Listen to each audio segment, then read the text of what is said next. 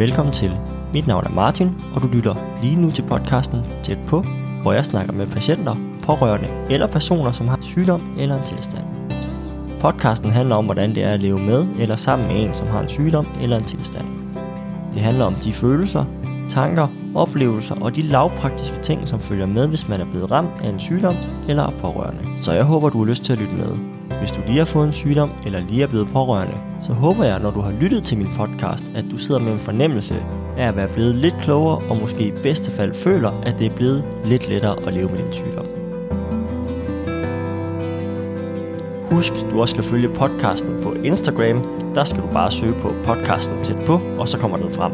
Inde på Instagram ligger jeg små fortællinger op omkring de patienter, pårørende eller familier, som jeg snakker med i det kommende afsnit.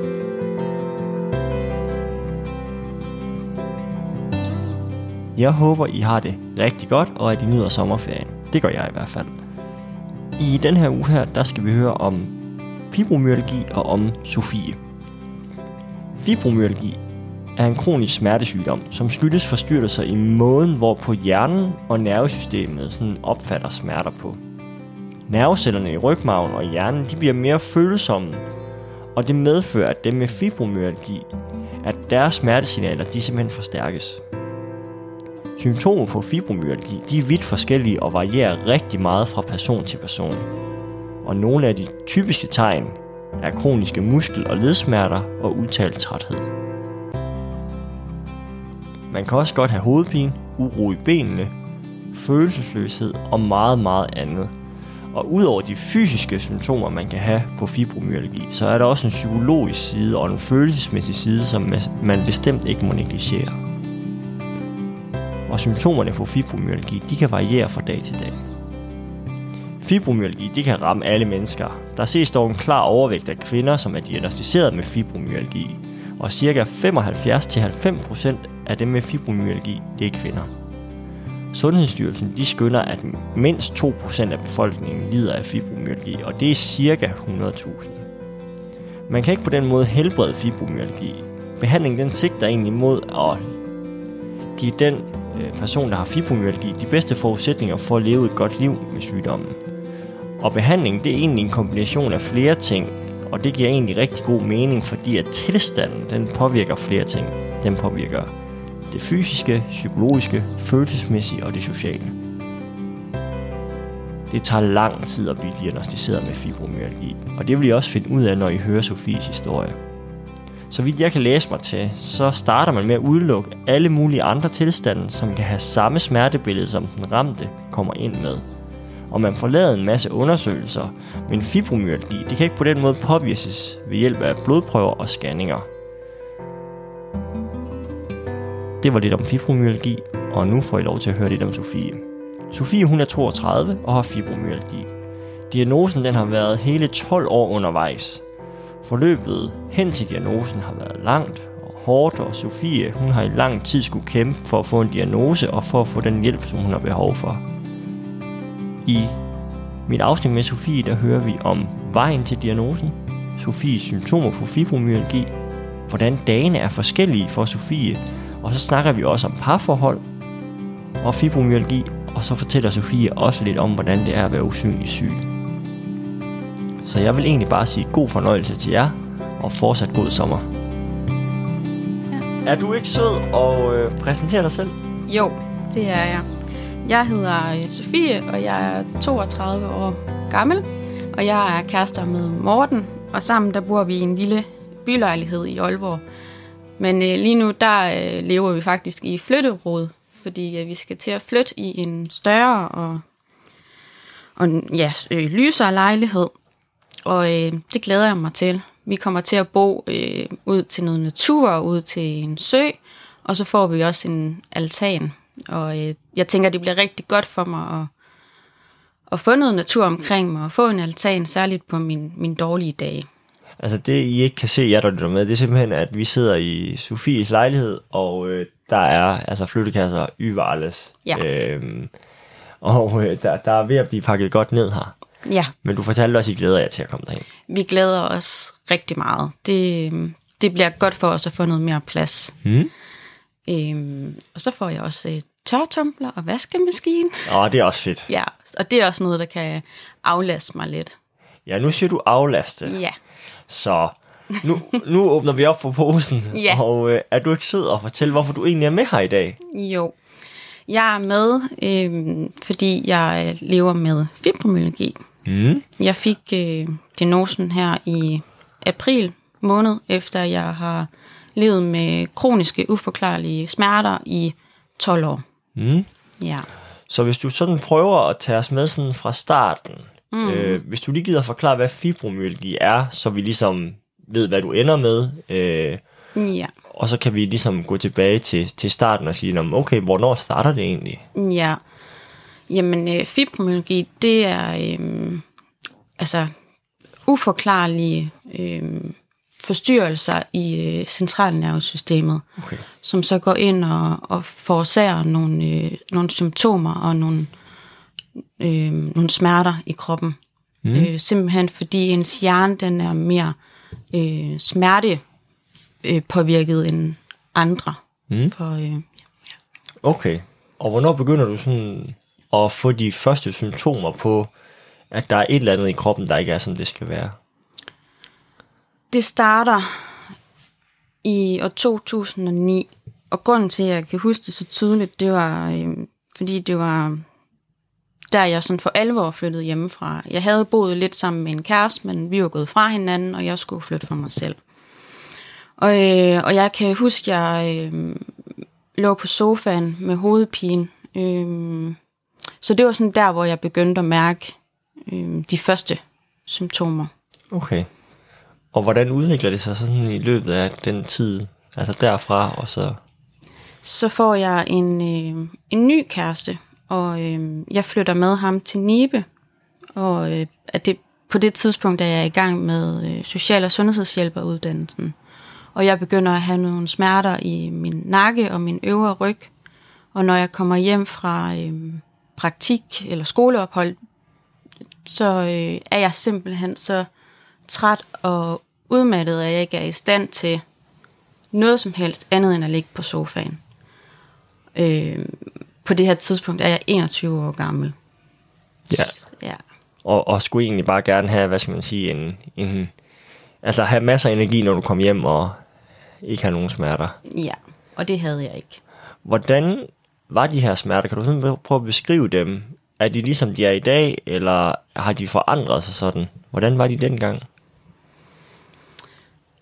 Altså dengang, der var de egentlig meget lig, som de er i dag. Men jeg har så fået flere smerter og flere symptomer, som årene de er gået.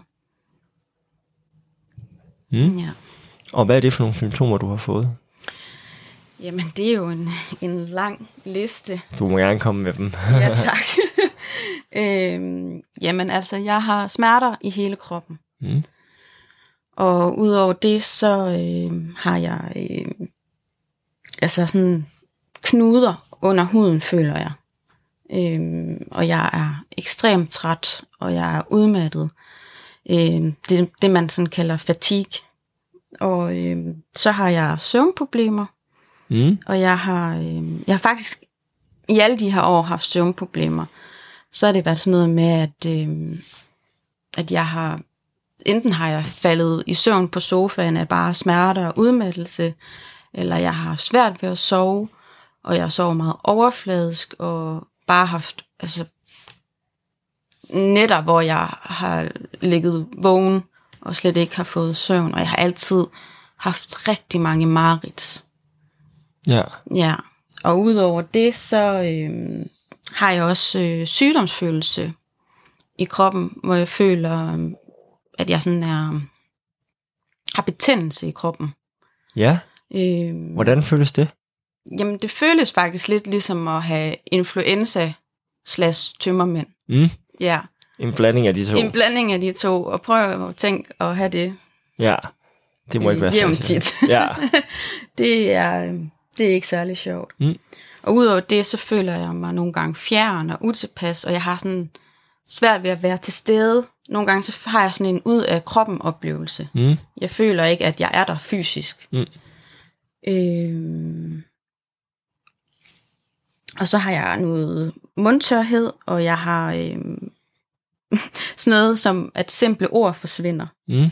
Og at jeg roder rundt i ord og sætninger, og hvis jeg er i gang med en sætning, så kan klappen bare gå ned, og jeg mister fuldstændig pointen med det, jeg vil sige. Ja. Ja. Og så har jeg uro i benene, og sådan en sitrende, rystende krop. Og så har jeg irriteret blære og hyppige vandladninger. Og så har jeg perioder, hvor jeg har diarré, og så har jeg perioder, hvor jeg har forstoppelse. Og så har jeg hovedpine. Og så føler jeg mig generelt bare sådan meget svag og kraftløs i kroppen. Okay. Og det... Første gang, jeg sådan skrev alle de her symptomer ned, der var den første følelse, der gik igennem min krop, det var, hvor er det pinligt. Hvor er det pinligt, det her. Men så også, som jeg sagde til mig selv, jamen Sofie, det er jo ikke dig, der har valgt et liv med smerter. Mm. Så at se det på den måde, det hjalp mig egentlig. Hvorfor synes du, det var pinligt? Jeg synes, det var pinligt, at jeg skulle have det sådan, at jeg ikke bare kunne være ligesom alle andre, at min krop, den ser fra på den måde. Mm. Det var meget hårdt. Ja. Var det sådan i frygt for at være anderledes på det tidspunkt? Jeg tror mere, det var i frygt for at være til besvær. Ja. Ja. Jeg har altid passet mit arbejde og været meget pligtopfyldende og følt, at jeg sådan har skulle leve op til samfundets normer. Fordi det skal man jo, det gør man jo. Mm. Så jeg har aldrig sådan rigtig passet godt nok på mig selv. Jeg har altid presset mig igennem og hængt i med fingerspidserne og bare sådan, altså gået alt for meget på kompromis med mig selv og mit helbred. Okay. Og så er det, at min krop til sidst bare siger fra og sætter stopklodsen i. Ja. Så når du har de her mange symptomer, er der så nogle bestemte ting, som trigger det? Altså som gør, at det bliver værre? Ja. Det er der. Sådan noget som pres, det forværrer det, og overbelastning, stressede situationer, og sådan noget med at bære tunge ting, det kan jeg ikke. Sådan noget med at bære indkøbsposer og bære vasketøj, det kan jeg ikke. Så min kæreste, han står for meget af det. Han står generelt for rigtig meget af det praktiske, fordi jeg ikke altid er i stand til det, jeg kan ikke altid overkomme det. Er det fordi det er hårdt, eller hvad skal man sige, det gør ondt, eller når du skal løfte ting? Ja, det er både hårdt, når jeg gør det, men det forværrer også mine smerter efterfølgende. Altså jeg betaler lige sådan en pris for at gøre det. Mm. Og så har jeg nogle gange været på shoppetur med min mor, og så har vi jo grint lidt af, at hun kommer der med alle poserne, og jeg bærer ikke nogen, og hun er altså 30 år ældre end mig. Ja. Men der er jo ikke nogen, der kan se på mig, hvordan jeg har det, og at jeg faktisk er syg. Mm. Så det kan godt være, at vi har grint af det, men samtidig så har jeg også syntes, det var pinligt og flovt, at min mor er altså nødt til at bære mine indkøbsposer. Ja. Ja. Så du har snakket lidt med min mor, og vi snakkede lige kort, inden vi lige gik på her, omkring, jamen, var det noget, fordi det skal ikke være nogen hemmelighed, at det har været lang tid undervejs. Du siger, det begynder i 9, og så har du først fået en diagnose nu, som hedder fibromyalgi.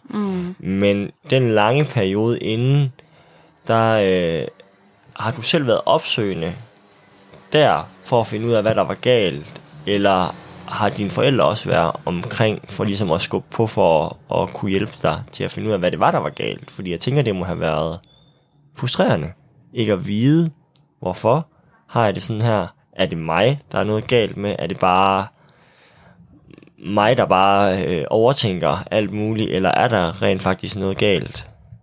Det er lige præcis de tanker og følelser, jeg har siddet med. Dem, du beskriver der. Jeg har været så frustreret og så magtesløs. Heldigvis har jeg haft min mor igennem det hele. Og hun har virkelig været en stor hjælp og støtte. Og hun har om nogen set mig på mine værste dage. Og når jeg ikke har haft overskud til at være opsøgende, så har min mor taget over og fundet behandlinger, jeg kunne prøve, eller hjælpemidler, jeg kunne købe hjem til. For hold op, hvor har jeg brugt mange penge på behandlinger og hjælpemidler. Jeg har også selv været opsøgende i forhold til alternative behandlinger, både i form af healing og massage og zoneterapi og kraniosakralterapi og det hele. Det hele, og over flere omgange, og ved forskellige behandlere. Ja. Fordi man er så desperat for at få noget hjælp og blive smertelindret, når man er i konstant smerte. Og når jeg ikke sådan føler, at jeg har fået hjælp og blevet forstået, når jeg har henvendt mig til min læge, så har jeg jo sådan lidt følt, at jeg har været nødsaget til at tage sådan sagen i egen hånd. Så det har jeg jo så forsøgt mig med, og hvis de behandlinger har haft nogen form for effekt, så har det været kortvarigt. Men det skal lige siges, nu går jeg så til noget massage regelmæssigt, fordi jeg har fundet en, hvor jeg føler, at hun kan gøre en forskel for mig, hvor det lindrer. Men nogle gange kan det også forværre, og nogle gange gør det ikke noget. Og det er jo det, der er så svært ved det her. Det er så forskelligt. Man kan aldrig regne med, at det, der hjælper i dag, det hjælper i morgen. Hmm. Det er så uforudsigeligt. Hvordan er det at være i? At du ikke kan regne med, at 1+1 giver 2? Det er hårdt, og det er svært. Jeg synes jo, noget af det værste ved fibromyalgi, det er, at det er så uforudsigeligt. Jeg ved aldrig, hvilken dag jeg vågner op til. Jeg ved aldrig, hvordan jeg har det. Jeg ved aldrig, hvad der kan lindre den pågældende dag. Fordi det netop er så forskelligt, og fordi mine smerter, de vandrer rundt i kroppen, og fordi mine symptomer fra dag til dag varierer. Og så... Nu mister jeg lige tråden. Ja, det er helt okay. Det er også noget af det, der er med det her fibromyalgi. Det er jo det der med, at klappen den nogle gange går ned. Ja. Og at... Jamen, så finder vi lige tilbage nu. Ja, det er godt. Så kan du hjælpe mig med det, Martin. Ja, så det her med ikke at vide, hvad for en dag du vågner op til. Ja. Det kunne godt være frustrerende. Ja, også fordi mine dage, de er så forskellige, så... Nogle dage, der er min grænse her, og andre dage er min grænse længere nede. Mm. Så jeg ved aldrig, hvornår min grænse den bliver overskreden. Mm. Fordi i dag kan jeg måske gøre noget, som jeg så ikke kan i morgen. Og det er bare rigtig svært at navigere i. Virkelig. Ja, hvordan navigerer du overhovedet i det, kan man sige?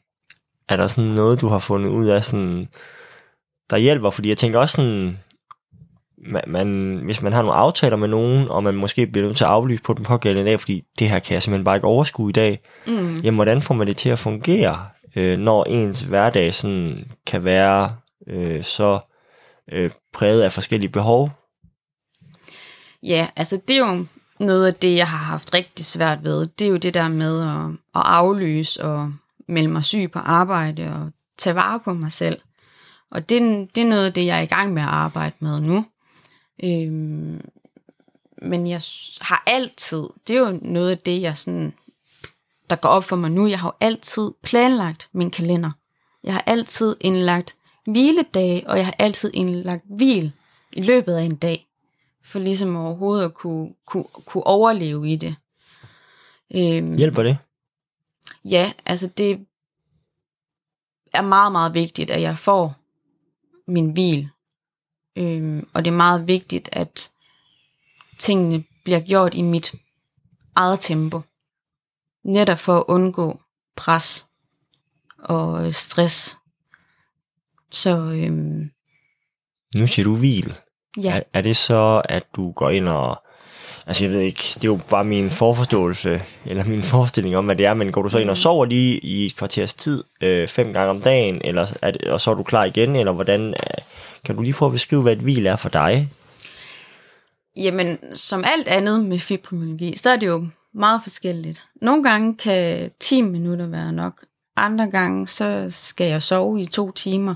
Nogle gange ligger jeg på sofaen, andre gange ligger jeg i sengen. Det er så forskelligt. Så det er bare ro og afslapning? Det er ro og afslapning. Okay. Ja. Og noget af det, jeg også sådan har brugt meget, det er afledning i form af fjernsyn. Ja. Og det kan være med til, at du bedre kan overskue dagene. Ja, det gør det.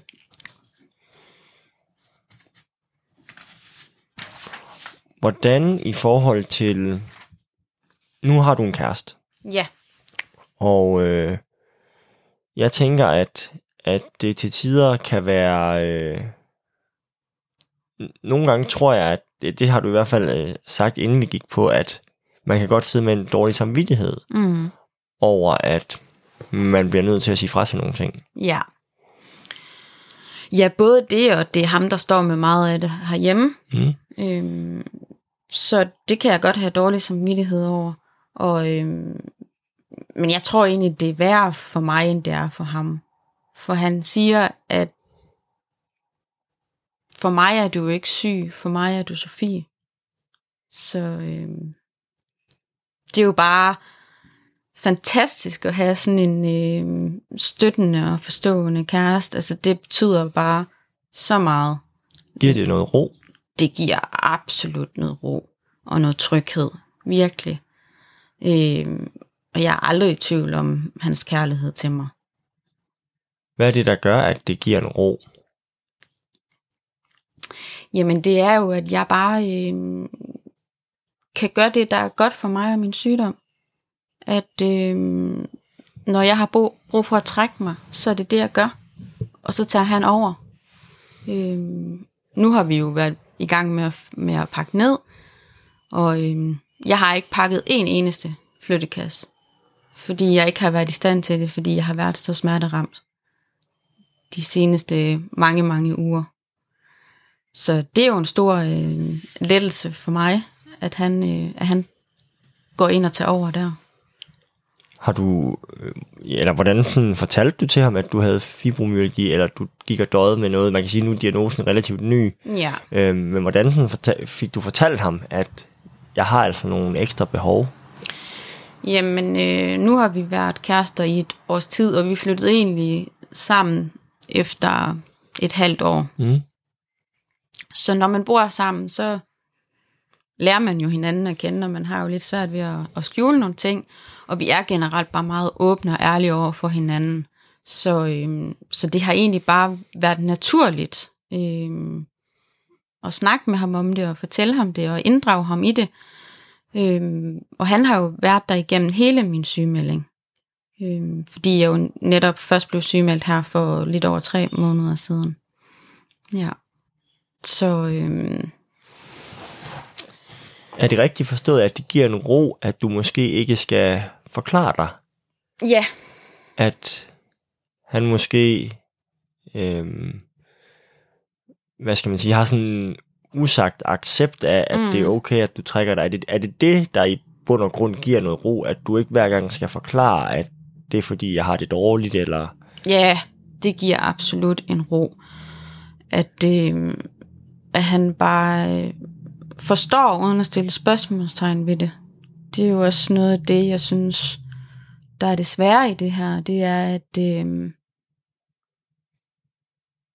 man er jo bange for at at leve sit liv, fordi så kan folk måske sådan stille spørgsmålstegn ved, hvordan kan du det, når du ikke kan arbejde.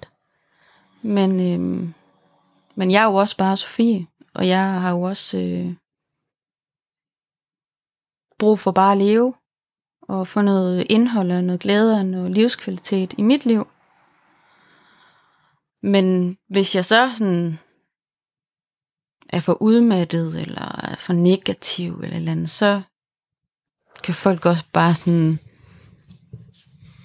sådan sige, skal du ikke bare være lidt mere positiv? Skal du ikke bare tænke lidt mere positivt? Og det er bare en svær balancegang, fordi man føler hele tiden, at man sådan skal retfærdiggøre sine handlinger. Nu var jeg ude og bade her i går, og der ser folk mig jo ligge med en veninde, og det kan være, at vi ligger og griner, men de ser jo ikke smerterne bag grinet og smilet, og de ser ikke, hvor udmattet jeg er, når jeg kommer hjem, og hvilken pris jeg betaler, bare for at være der, hvor udmattende det er for mig. Og så er det altså også bare lidt sjovere at ligge i solen og have ondt, end at ligge på sofaen. Det var simpelthen første del af min snak med Sofie, som har fibromyalgi. Lyt med igen på onsdag, hvor I får anden del. Vi høres ved. Hej hej.